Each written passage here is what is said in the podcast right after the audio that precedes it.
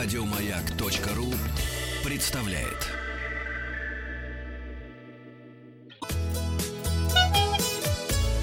Роза ветров. Здравствуйте, с вами Павел Картаев, и это передача для любителей путешествовать, которая сегодня начинается с поздравлений главе Ростуризма. Зарину Валерьевну Дагузову поздравляем с днем рождения, здоровья, счастья и, конечно же, творческих успехов, путешествий, новых открытий и коллег, которые будут понимать и поддерживать во всех начинаниях.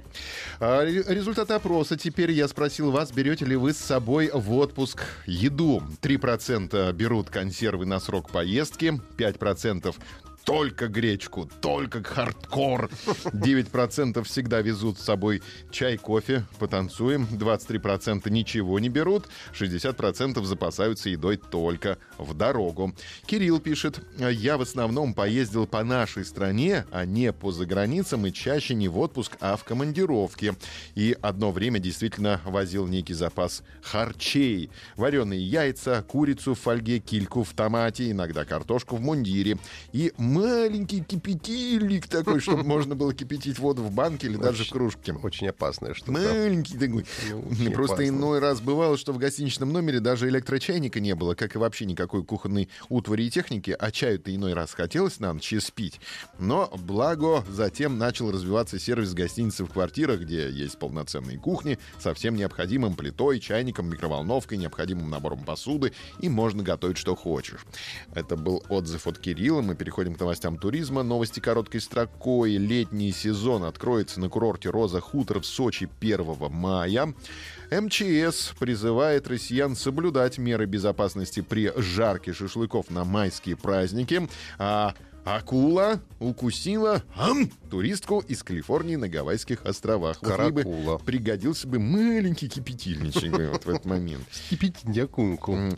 Петербург стал самым привлекательным городом для молодежного туризма. 42% опрошенных отдали свои голоса Санкт-Петербургу, назвав его самым привлекательным городом для молодежного туризма в стране. В пятерку лидеров, правда, с большим отрывом от северной столицы, вошли Сочи. За него проголосовали 17% Москва. Столица набрала 10% голосов, а также Казань и Ялта. Эти города набрали одинаковое количество сторонников по 8% опрошенных. Кроме того, пользователи соцсетей называли э, э, пользователи соцсетей называли в числе привлекательных для молодежных поездок такие города, как Севастополь, Калининград, Екатеринбург и Геленджик.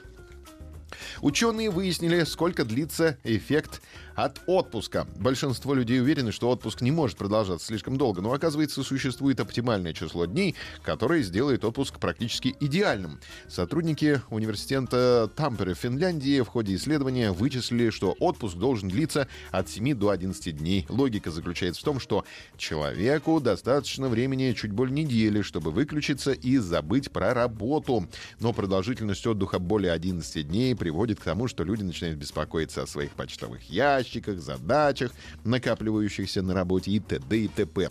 Кроме того, эксперты подчеркнут, вам-то это не понять. Не что понять вообще По возвращении на работу стресс сотрудников возрастает до максимального уровня уже в течение первой недели после возобновления трудовой деятельности. В связи с чем опрос такой у нас сегодня. Как вы себя чувствуете после отпуска? Отдохнувшим, уставшим или без изменений? Завтра посмотрим результаты. А вот вам пять лучших городов Европы для путешественников с небольшим бюджетом. С маленьким кипятильником и маленькими барабанчиками.